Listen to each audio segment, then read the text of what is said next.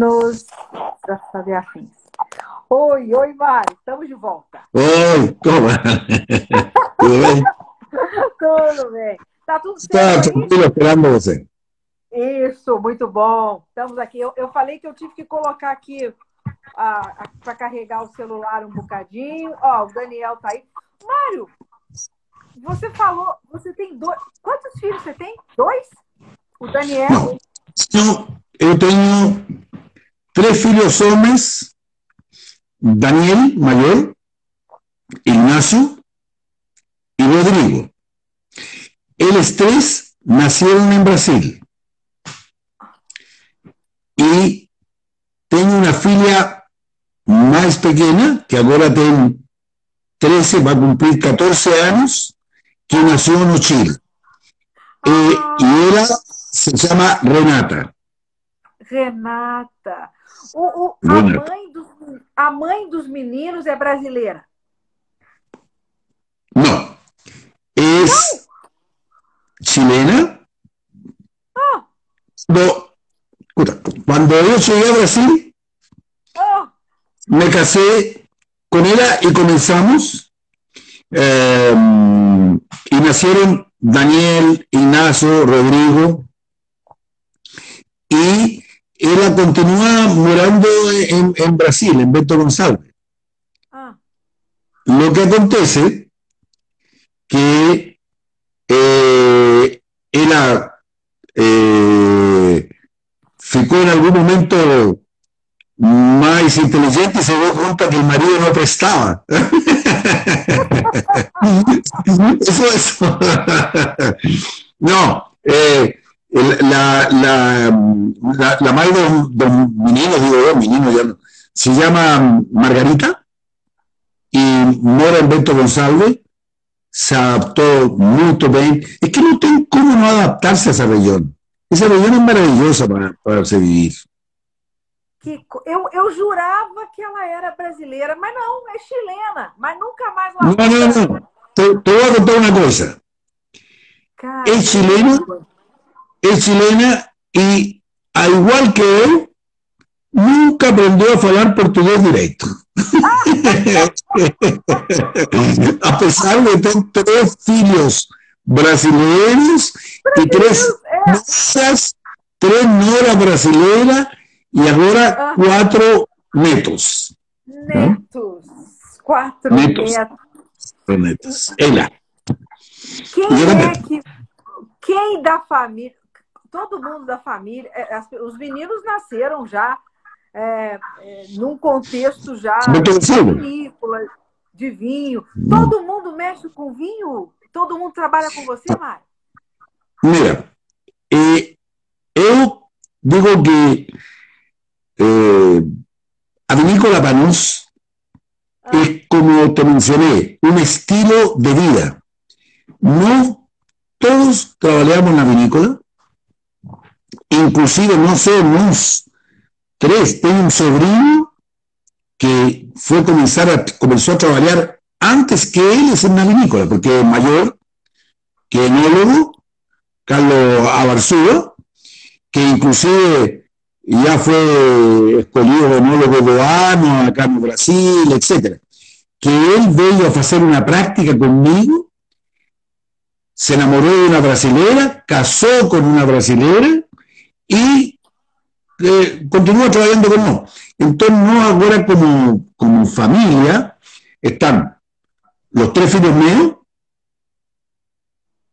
Carlos, y trabajamos todo como en un conjunto. Entonces tenemos una, una vida eh, de familia, una vida de, de, de trabajo, hacemos muchas cosas jun- juntos y, y, y la verdad que disfrutamos lo que hacemos. No, yo acho que tenemos que, que agradecer a Dios o a quien corresponda de que eh, tenemos la fortuna de trabajar juntos, disfrutar juntos y, y compartir con, con las personas el trabajo que nos hacemos. Entonces, fantástico.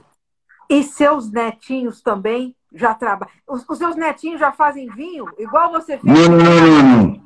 Meus netinhos não, não, não, não estão longe disso. Não, não, não, estão longe disso. Tenho uma netinha, eh, Victoria, ah. eh, eh, de Daniel, agora con un, con uno que nació ahora poco, ahí estaría un, un de, de para pa Daniel, eh, María, y, y, después de Ignacio, que es el segundo, dos hombres, dos meninos. Entonces, hay tres meninos en la familia y una menina. Y la menina se llama Victoria. Y yo vi que alguien te preguntaba a ti por un espumante Sofía. No existe Sofía. No existe Sofía. Lo que existe, lo que existe, un espumante que se llama Victoria Gaise, ah. que coincide, coincide el nombre Victoria Gaise, ¿ah? Ah. Eh, la verdad, cuando los Gaise, la familia Gaise, llegó de Alemania a Chile, llegaron en un barco. Y el nombre de ese barco era el barco Victoria. Por eso que hicimos el nombre Victoria Gaise como espumante. Y mi nieta también se llama Victoria. Entonces existe esa, esa coincidencia. Pero Victoria Gaise. E por que, que a pessoa falou que chama Sofia? De onde tirou o nome? Não sei, porque, porque eu acho que eh, eh, não se lembram bem do, do. Pero o nome é Vitória, não Sofia. É, Vitória, Vitória. É interessante você falar do, dos, dos, dos, dos, seus, de, de alguns ícones, né? Você tem alguns. O Os Clark colocou o seu terroir rosé nature como um do, no, no, no, livrinho dele, Meus Vinhos Favoritos, não é isso, Mário? Sim, sim, verdade. Eh, lo, que, lo que acontece es que él visitó una vez la vinícola y después experimentó el, el, el rosé y él adoró la personalidad que tiene el rosé. Yo falé con él una vez de, de, de ese rosé y él eh, adoró la personalidad, el estilo, ¿ah? ¿Qué es lo que hizo te falo los espumantes brasileños que consiguen tener un estilo que permite beberlo y, y disfrutarlo y que te llaman a beber? Y él adoró eso y lo consideró un espumante de altísima gama y por eso lo o, mencionó en un listado de él. Yo hecho que, la verdad, nos en el terror nuestro nos hemos especializado en ir separando pequeñas áreas a través de estudios, del conocimiento de 40 años encima del mismo terroir, etcétera, que nos, nos, permiten hacer cosas diferentes. Y con investigaciones, eh, más, yo acho que el, el, el vino, la verdad, independiente de cualquier cosa, el resultado es al final el resultado de una pasión que tú votas en algo que tú haces. Esta, esto, la mayor parte es pasión y deseo de, de hacer lo mejor posible. Uno siempre está procurando eh, tratar de, de mejorar lo que fez antes. Y, está pensando en el próximo año cómo mejorar lo que está haciendo ahora. Siempre. Yo acho que eso forma parte del crecimiento. Sim. Desses também é, famosos né, no meio do vinho, você também tem um apreciado pela, pela Jaces Robinson, né, Mário? Sim. Foi o Carlos Gás Brut 1998, é isso? Sí, es que es una historia diferente, porque ah. el KDKS, ese KDKS fue en una, en una garrafa Magnum. Y eh. lo, lo, que, lo, lo, que en el año 98 eh, de, falamos, ¿por qué no hacemos un espumante en garrafa Magnum ah. para la troca del milenio. Cuando sea el año 2000, dos años en garrafa y vendemos ese espumante Nuano 2000. Esa fue, esa fue la idea. Entonces, pegamos un, un, un normal, el cabe normal, el mismo que usted está experimentando, y dijimos, vamos a engarrafarlo en, en lo vamos a hacer ahí para que faça toda la autólisis, todo en garrafa magnum, y en el año 2000 vamos a vender para las personas que quieren celebrar la troca de milenio. Eso fue. Y de eso que no hicimos, que ficó incluso, fue un, uno de estos, en español se llama notario, en portugués, estas personas del tabelón del, que, que, dan eh, eh, garantía de que van, tiran las fotos, las garrafas, etcétera, para demostrar que las garrafas fueron, darle un... Y no hicimos eso, más ficamos con varias garrafas de esas, mm. del, de las manos. Y lo que aconteció que nos permanentemente estamos experimentando todos los espumantes que tenemos guardados en las cavas. Es una cosa que no hacemos de tanto en tanto. Y esta garrafa mano, es que sí, dejamos en un lugar, eran pocas, estaban en una cava, escondidinha ahí, pa, perfecto. Y un día comenzamos a experimentar esta garrafa ah. y nos dimos cuenta que estaban en un nivel maravilloso, estaban fantásticas. Y ahí decidimos lanzar eh, como un relanzamiento de esta garrafa. Y también, ¿por qué? Porque personas que habían comprado la garrafa Magnum, ¿ah?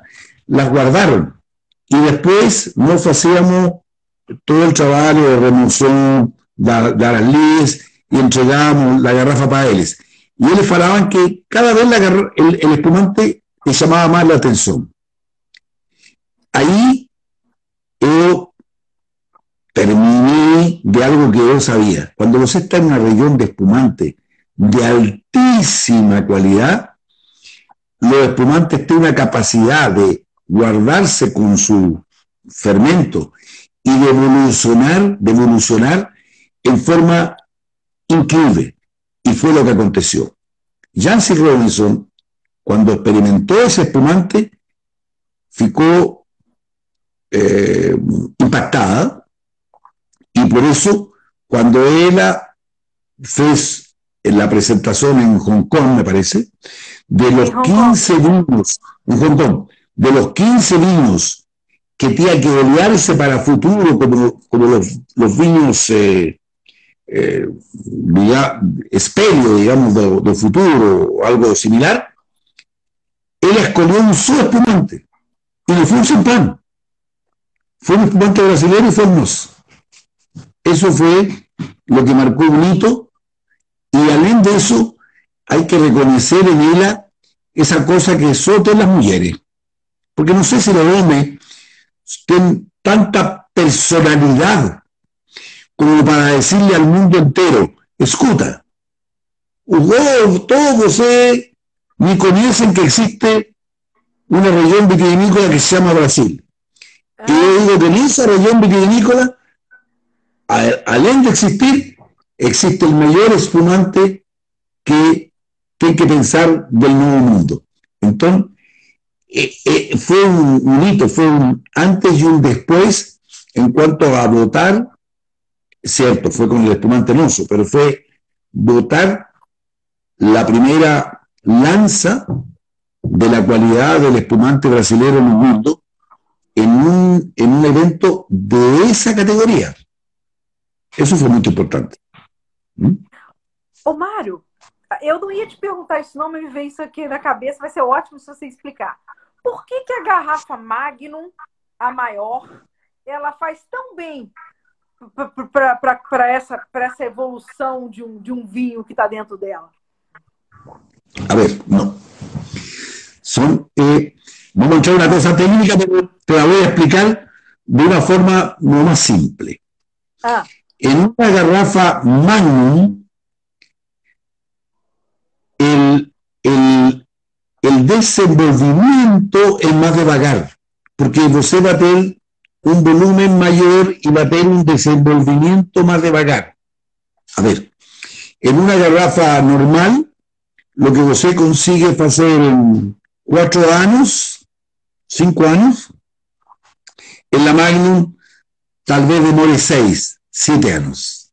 Entonces, si você va a guardar mucho tiempo, la garrafa Magnum va a ser más de longa, de longa vida en eso. Va a demorar más en llegar, porque você tiene una relación de líquido, eh, contacto con líquidos un poco diferente. Entonces, las cosas en la garrafa Magnum acontecen más devagar. Resultado final no necesariamente es diferente. Lo que sí acontece que como la garrafa Magnum, ninguém bota en una garrafa Magnum un, un vino base para dejarlo dos años. Todo el mundo dice, no, ya lo vamos a echar. Entonces, existe también esa imagen de que la garrafa Magnum es de mayor complejidad, mayor, etcétera, porque también você deja más tiempo la garrafa Magnum en contacto. Es una cosa eh, eh, que acontece de forma natural. Más el, el motivo es la relación de superficie el, el líquido. Las cosas acontecen más devagar en la garrafa Magnum. muito bom, muito bom, muito bom, muito bom. Ô, Mário, os seus espumantes, me, me corrija se eu estiver errado, seus espumantes sempre têm, são sempre safrados? É, Sempre. é, sempre safrados. Por, por, por quê? Porque, mira, es como... Yo acredito tanto, tanto en esta región, tanto, que he leído lo siguiente. He leído 40 años en la región haciendo espumante. 40 años. 40 anos. 40 años.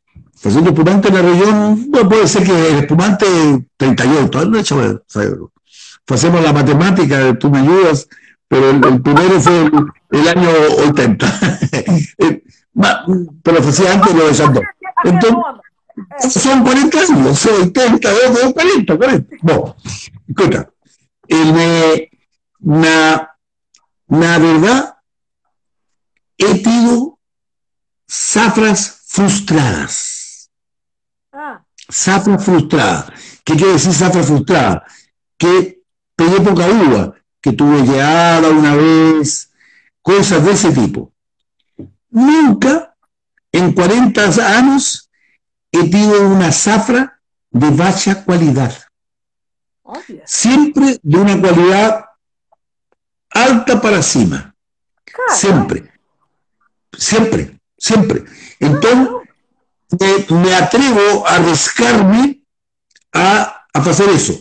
Estoy hablando de calidad. Por eso que yo digo que esta región, ese tipo de terroir, en esas características, es un terroir sostenido en el tiempo.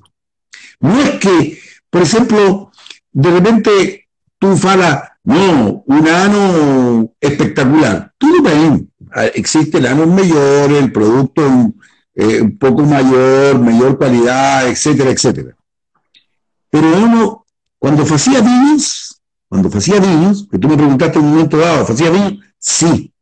Yo me acuerdo cuando hacía vinos, tenía anos que era, porque no es un terroir de vino.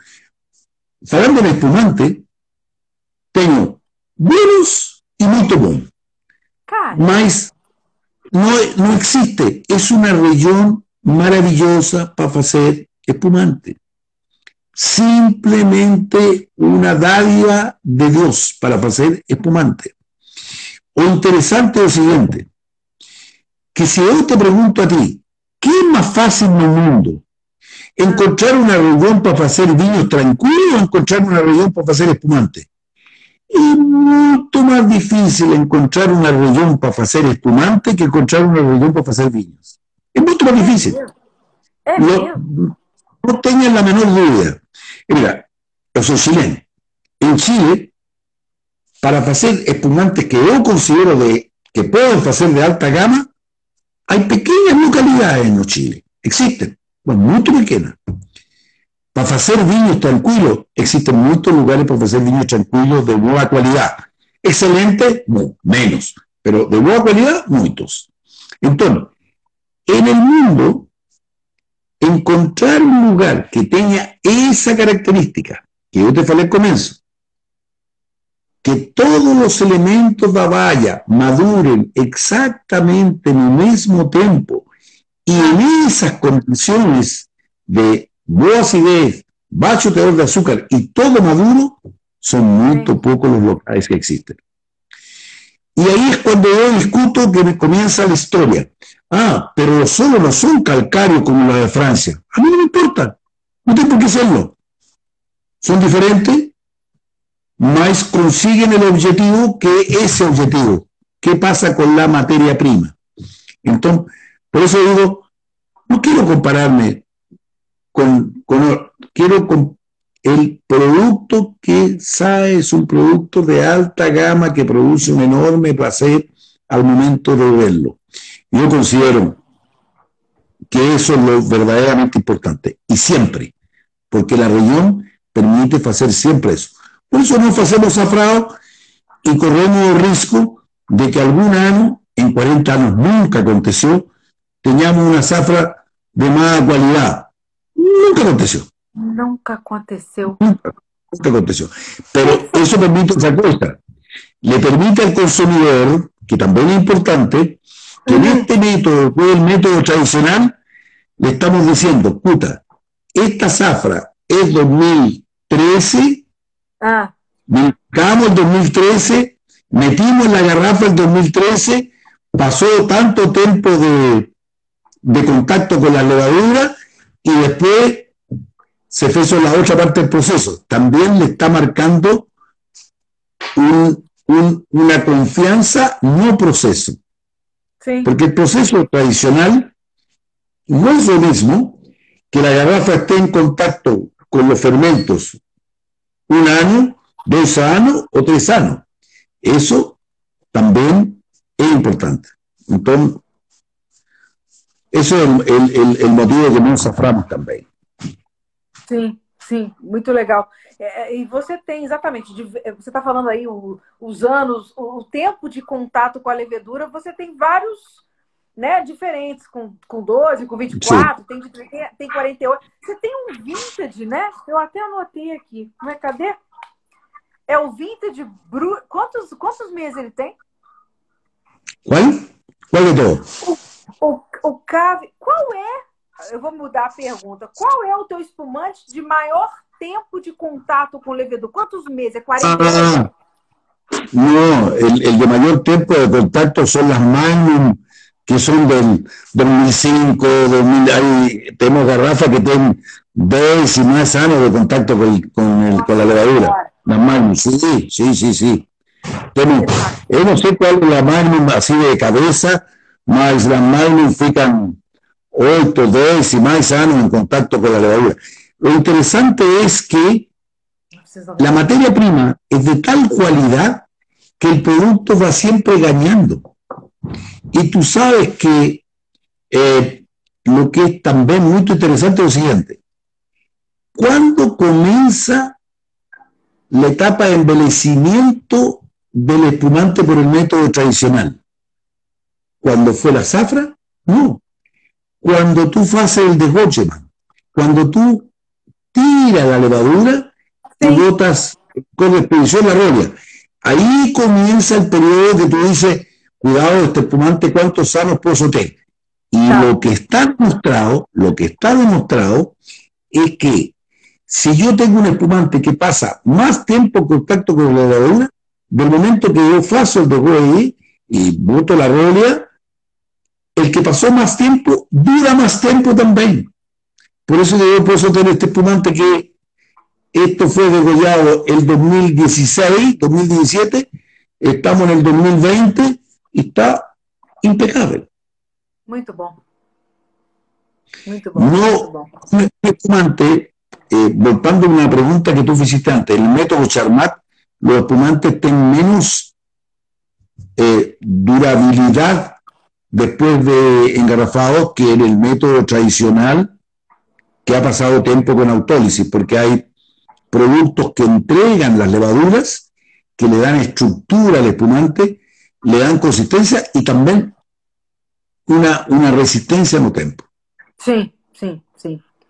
Mário, é, eu, queria falar um pouquinho sobre o teu trabalho no Chile. Uma pergunta que a Fernanda fez, eu ia te fazer também. Você continua como enólogo da Casa Silva aí no Chile ou você tem só o seu projeto hoje, pessoal? A ver, son, son eh, interesante a pergunta porque eh, son cosas diferentes. Yo toda mi vida, toda mi vida, a pesar de tener eh, eh proyecto personal que Cabegaise de, de del año 80 como vinícola. He trabajado como asesor en, muchas empresas, como profesional. Entonces, como profesional he trabajado en Argentina, en Perú, en, Uruguay, eh, asesorando empresas. En Chile, en Chile, he en el año 93, 94, por razones económicas y para financiar la vinícola en Brasil, yo boté un pelo chile de vuelta y me dediqué a hacer asesoría y proyectos vitivinícolas. Yo me especialicé mucho en hacer proyectos vitivinícolas, de otra vinícola, proyectos, construcción, toda aquella historia. Yo soy un arquitecto, soy un arquitecto frustrado, ah, siempre me, soy un serio arquitecto frustrado. Eh, siempre estoy construyendo algo o metiéndome en cosas que tengan que ver con construcción. Entonces, eh, el, hice muchos proyectos vitivinícolas, etc. Y trabajé mucho como asesor. Y en Chile, en un momento dado, asesoraba a una 8, 9, 10 vinícolas no Chile, y entré las Casa Silva.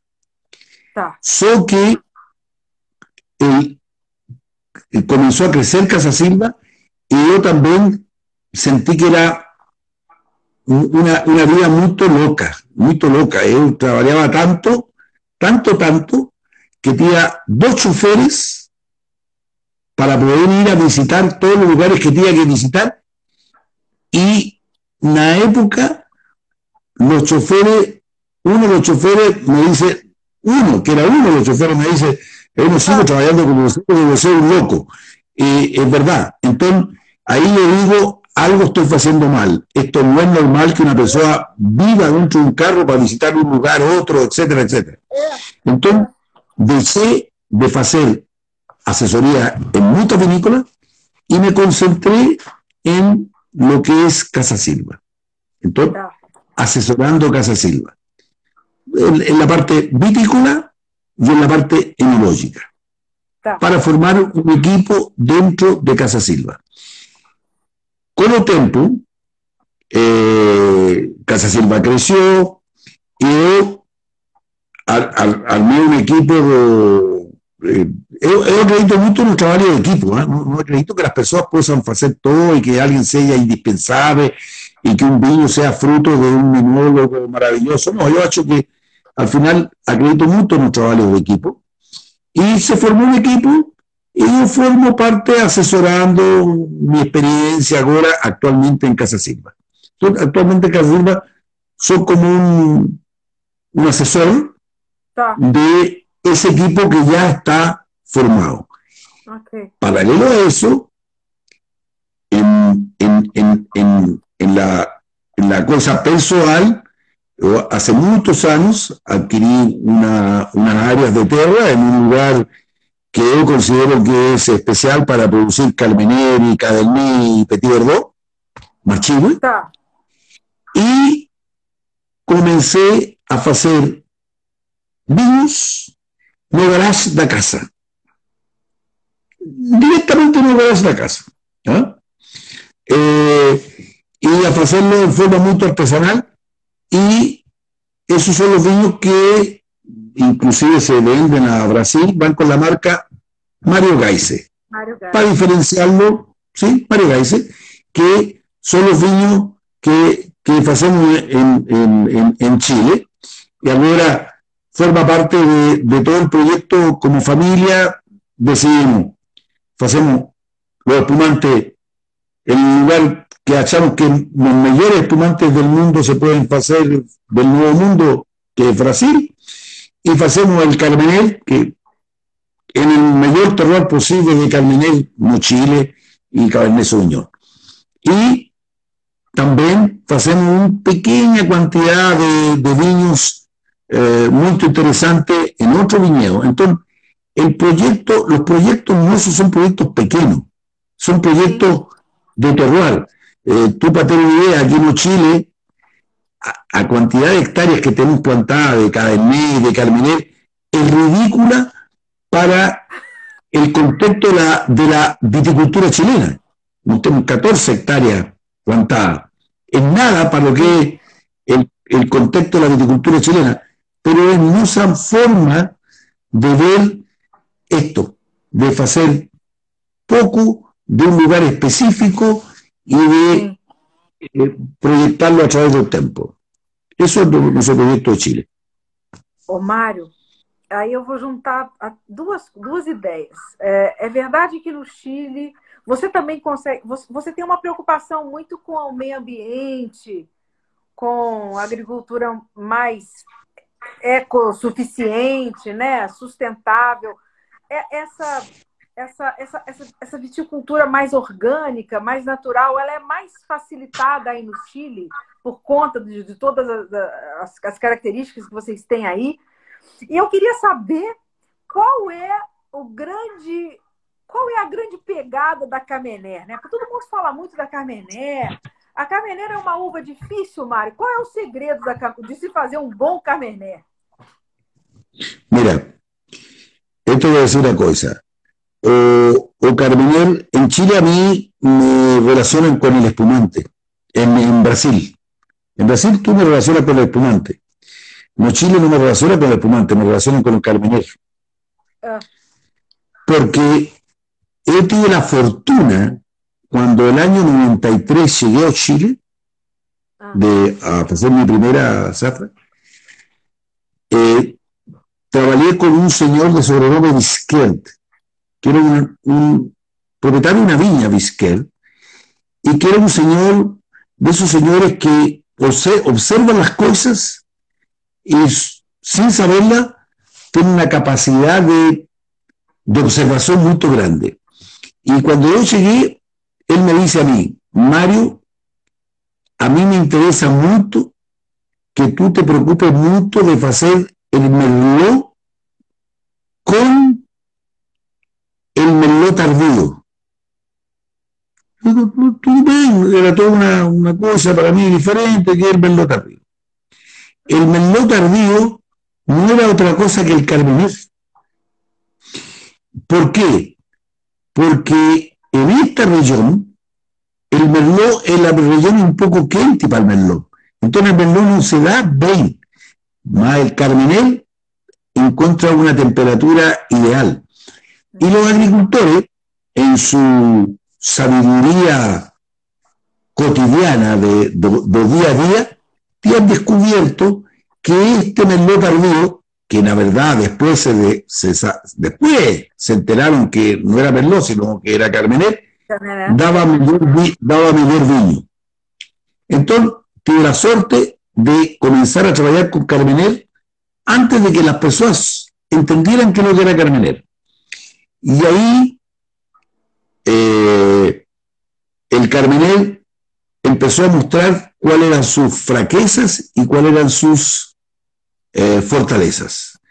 La fraqueza del Carmenel es que si tú no estás en un lugar con un clima bien específico, de temperaturas altas, pero no exageradas, y noites frescas y no tener un control exacto de el crecimiento de la planta con, la, con una posibilidad de regular mucho bien la cantidad de agua que tú entregas a la planta, él tiene la tendencia a demostrar un defecto, que es el defecto herbal, muy alto. Y ahí pierde característica. El carmener cuando está en el lugar correcto, ¿qué es lo que es? Es un viño muy suave de taninos, con mucho buncor, con mucha estructura, porque tiene mucho tanino, pero taninos muy suaves, de mucha estructura, y esa nota herbal está en un nivel tan bajo que permite una sensación de complejidad y de frescura en boca. Es como, es como que yo te diga, eh, a ver, tú preparas un, por darte un ejemplo así medio maluco, ¿ah? eh, preparas un, un zucchino y tú botas la puntilla de una folia de menta para darle una sensación de frescor, sin sentir la ah. menta. Entonces, yo digo que el, el, el, carmener, cuando está en el lugar correcto, te da esa sensación de frescura, a pesar de su acidez baja, porque está bajo el nivel de percepción, ese carácter propio.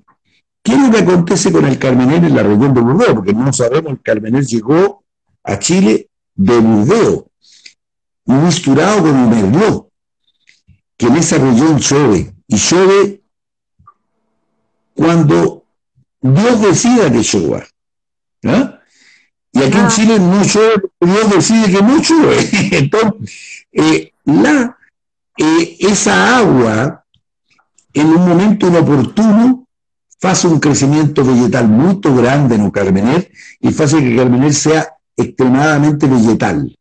Entonces, ah. el Carmener es de un clima en que uno puede, puede tener un suelo de fertilidad media, profundo, esos son los que, que sirven para el Carmener, argilas, que tenga argilas más en la cantidad justa y que uno pueda manejar muy bien la condición hídrica de la planta. Além de eso, hacer una buena selección de plantas y saber trabajar el carmener. Para tener una idea, quien no sabe trabajar carmener eh, se puede equivocar hasta en la forma de podar del carmener, que tiene una, una cierta forma. Toda esa parte técnica se ha ido aprendiendo desde cuándo en Chile. Desde el año 94, que llegó un, Em, un, un, francés especialista en, en, en, todo lo que es eh, variedades y le fueron a mostrar un viñedo de Merlot, él olió el viñedo y hizo esto cualquier cosa menos Merlot. Merlot, eh. Eh, y se lo fueron a presentar como Merlot y ahí él, oleando, oleando, el estudio ese que se llama los ampelógrafos, estudia, que estudia la, por la folia, estudia la variedad, él después de un tiempo dice, no, esto yo hecho que es Carmenet.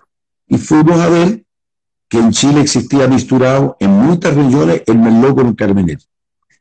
Colchagua tía mucho Carmenet. ¿Por qué razón? Porque los agricultores a ti han decidido usar más este merlot tardío porque daba mejor vino. Y todo a contar una anécdota personal que ahora me atrevo a contar porque pasaron muchos años. Efis vino para este señor Disquer con ese merlot tardío, que era Carmener. Ese vino ganó el concurso de mayor merlot del mundo y él fue a recibir el premio a Inglaterra. Y no era nada de merlot, era 100% Carmener.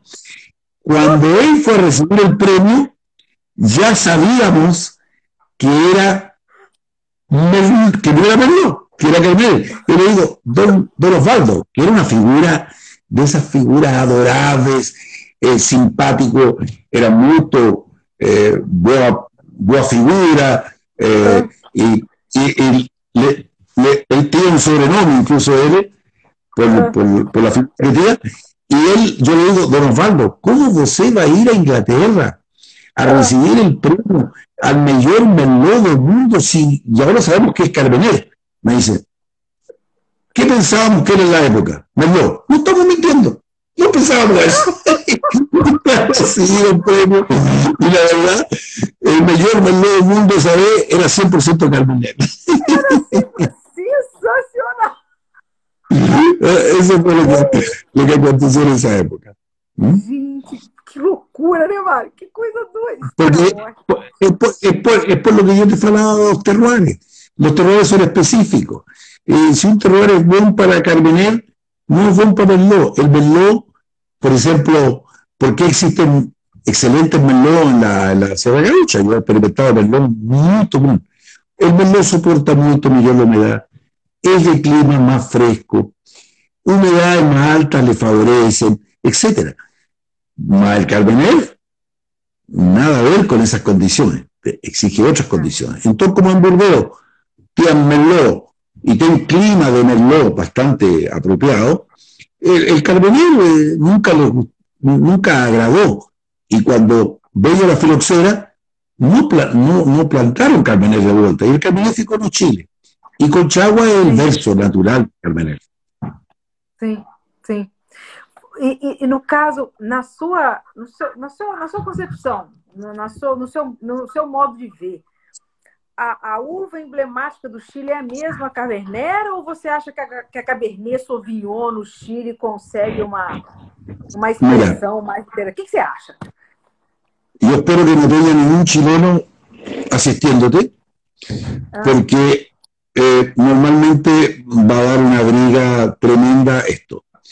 Yo digo que Chile, eh, lo que más se conoce a Chile es por el Cabernet, pero que Chile está lleno de microclimas diferentes. Yo creo que Chile, el Cabernet es importante porque es emblemático, porque es el único lugar del mundo donde se produce en volúmenes importantes y de buena calidad. Más la verdad, yo he hecho que Chile produce otros vinos muy importantes en otras regiones que son Cabernet, que son también Cabernet, en donde se produce un buen Cabernet, se produce un buen Cabernet Sauvignon. Los Sauvignones Blanc de las costas de Chile, de Fato yo, ah. produce un Sauvignon Blanc muy interesante a 7 kilómetros del, 10 kilómetros del Pacífico.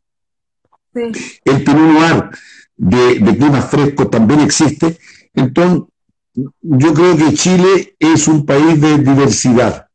Es, es, que tiene una cordillera, los Andes por un lado, entre la cordillera un montón de climas y el Pacífico. Y en ese trayecto de cordillera Pacífico existe una variedad de climas, de suelo enorme, que permiten eh, que varias variedades se expresen con, con, posibilidades. Yo creo que Chile, su, su potencia es la diversidad.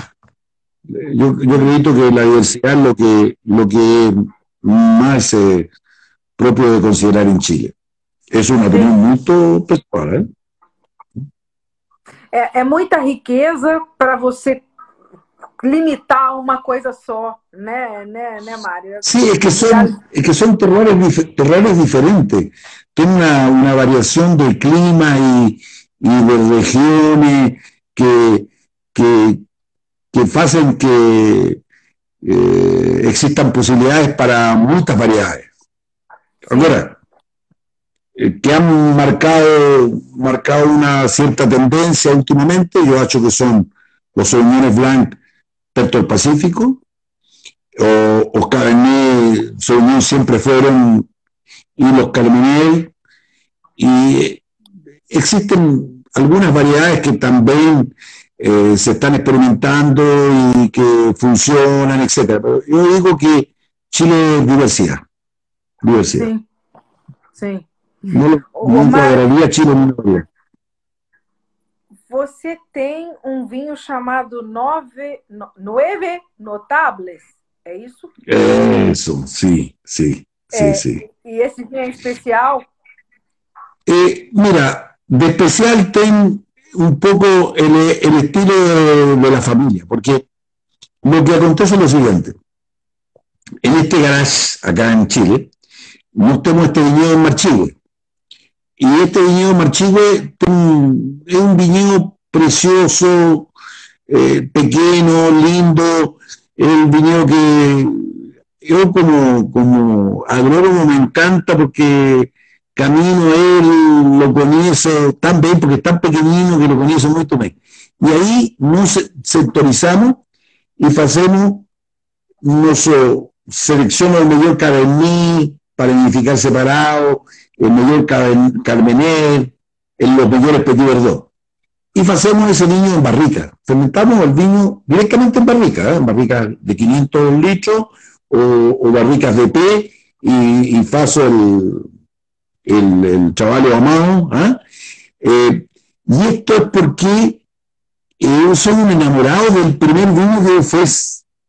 Ah. Es como que la tendencia mía es a disfrutar eso. Entonces, eh, Faso vino, en, estos vinos a veces ven, varias veces ven Rodrigo, el filho menor, ayudarme en la vinificación, ¿ah? y disfrutamos eso. Y botamos estos vinos en, barricas. Y lo que hacemos después de mozo cabernet que tenemos en barrica, de mozo carmener que tenemos en barrica, y de mozo pedir el que tenemos en barrica, decimos, vamos a seleccionar las cuatro mejores barricas de cabernet, degustando a ciega. Vamos a seleccionar las cuatro mejores barricas de, de y la mejor barrica de, de, de Un año, por ejemplo. Experimentamos, juntamos todo eso y eso es notable, que sería lo más notorio dentro de los notorios. Por eso que es un vino que hacemos muy poca cantidad y hacemos para eh, hacer un blend de, alta gama, que no siempre todos los años necesariamente van a, van a ser de la, misma barrica. Los otros años puede ser otra barrica, de otro sector, más de ese viñedo en particular. Las cuatro mejores barricas de esto, las cuatro mejores de otro, y a millón de Petit juntamos, dejamos un tiempo junto y después engarrafamos. Y ese vino, y todos los vinos que estamos eh, haciendo, lo estamos haciendo de, tratando de, de que el tiempo sea lo que estabilice el vino. Estos vinos artesanales, feitos con el tiempo. Entonces, es posible que parte de estos vinos, el notable, etcétera, tú digas, oh, pero este vino eh, tal vez tenga algún precipitado, no, no acredito porque echamos tanto tiempo que el vino, todos los precipitados se producen en la, barrica, etc. Más son vinos que no están estabilizados con, equipo de frío, ni de filtración, nada. Son vinos que el, proceso y el tiempo lo estabiliza. Ese es el concepto. Tan poca cantidad que, lo hacemos de esto. es para disfrutar que un vino se puede hacer 100% eh, acompañando el vino y no, no manipulando el vino. Yo acredito que el vino se pasa en el viñedo y que vos, como elaborador, lo que tenés que hacer es acompañar un proceso que es natural. ¿Mm? sí, sí. Mário, você tem aí. Vou, vou, vou me encaminhar assim para gente, a gente fechar a conversa.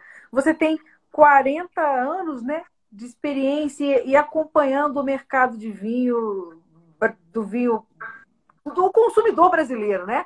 A forma como o brasileiro. Sim, 40 anos.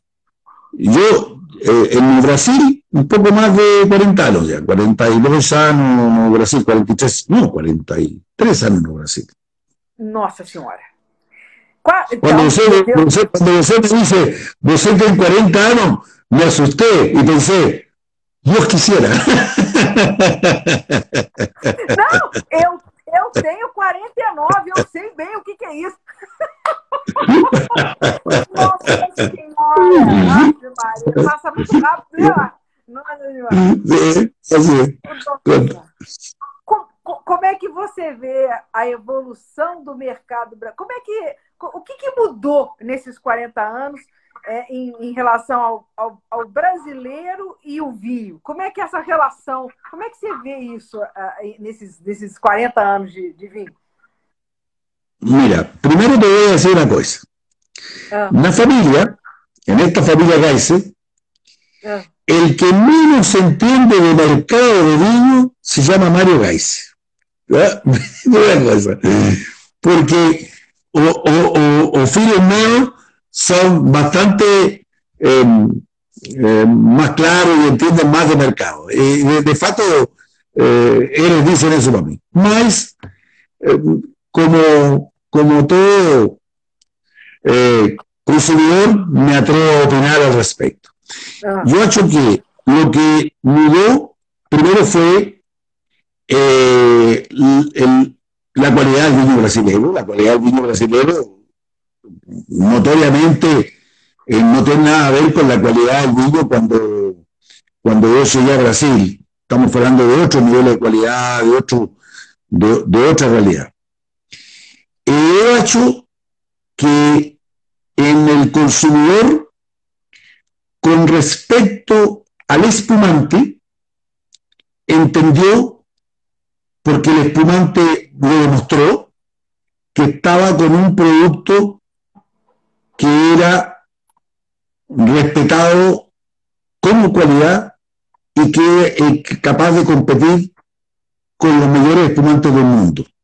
Entonces, eh, el consumidor, a mi modo era, yo te, te falé que yo no soy un, experto, en eso, eh, entendió que cuando se fala de espumante, se fala de espumantes de alta calidad y él va distinguiendo qué, qué marca prefiere encima de una de otra, todo bien.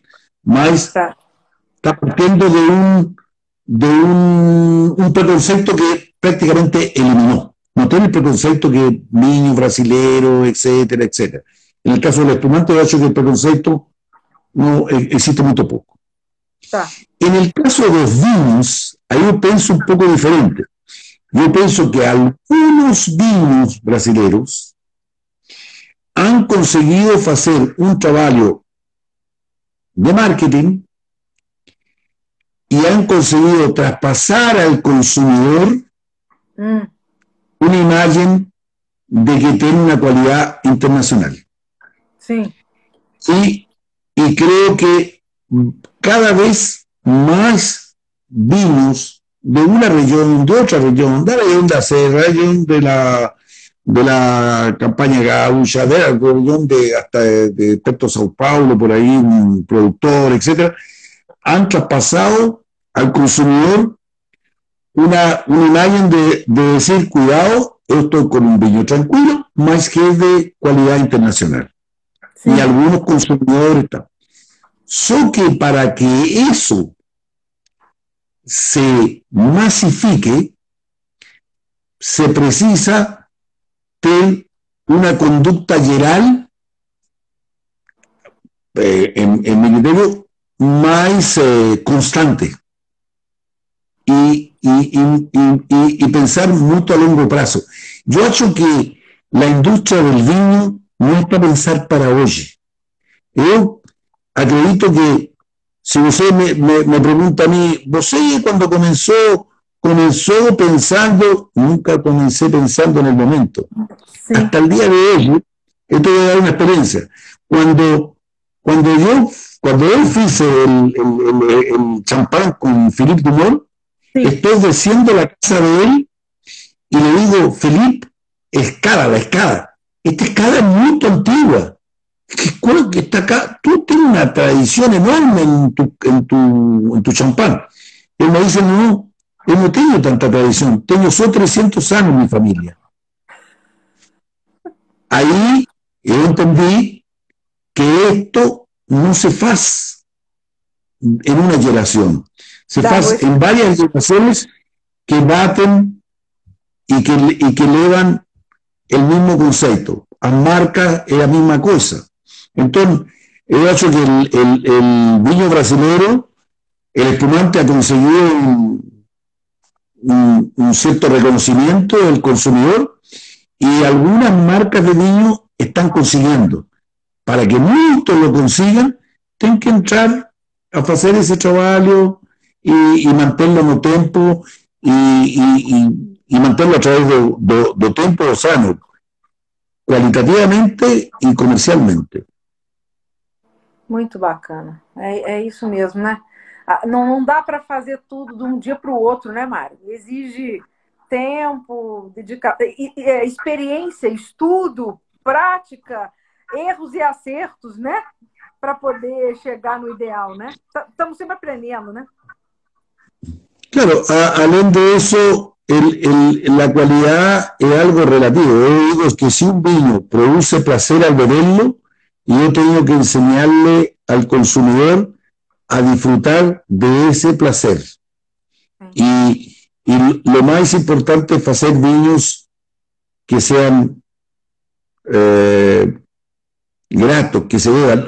Eh, a mí no adianta, a veces he estado esto es una, una, opinión bien personal. He estado con vinos que me falan maravillas de vino, experimento el vino y me da vontade de beber una taza. Sí. Una taza, dos tazas. Y digo, ¿de qué que sea maravilloso si yo no voy a querer beberlo entero? ¿Ah? Eh, es como, como, como cualquier cosa, como, como todo en la vida. Entonces, yo digo que existen muchos vinos brasileños de altísima gama y que el, el, mostrarse y el saber mostrarse va a ser importante, más con un foco y que el foco siempre sea el mismo, que no, que no anden cambiando por circunstancias de, de momento.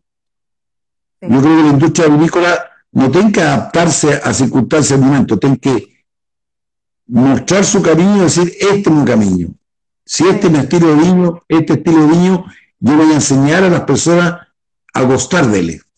Sim, sim. Mário, mais uma. Ó, nós já estamos aqui com um minuto, um minuto e vinte para acabar. Eu não vou te pedir mais. Passa muito rápido, yeah. não é? Passa, muito, passa muito rápido. Já vai acabar. Passa rápido. Um minuto tá só. Bom. Eu queria te agradecer demais. Adorei, adorei te conhecer. Adorei a conversa. Você é maravilhoso. Quando vier ao Brasil, eu vou te conhecer pessoalmente. Quero te dar um abraço. Eu, obrigado por la, por la invitación y espero que você algún día visite a Vinícola, visite la región de Pinto Bandera, porque es una región linda, vale la pena conocer eh, yo sé que usted va a adorar, y, y, esa vez yo propongo que yo voy a preparar los camarones y el espumante va a estar ahí. Así que, saúde. Saúde, saúde, muito obrigada, saúde, muita paz. Parabéns pelo trabalho. Parabéns, parabéns por tudo que você Obrigado. faz pelo filho. Sabe, que, no, no, yo, para ser corto, nada faço sozinho, todos hacemos en equipo, la familia, mi sobrino, y yo aparezco, más eh, el resultado de un trabajo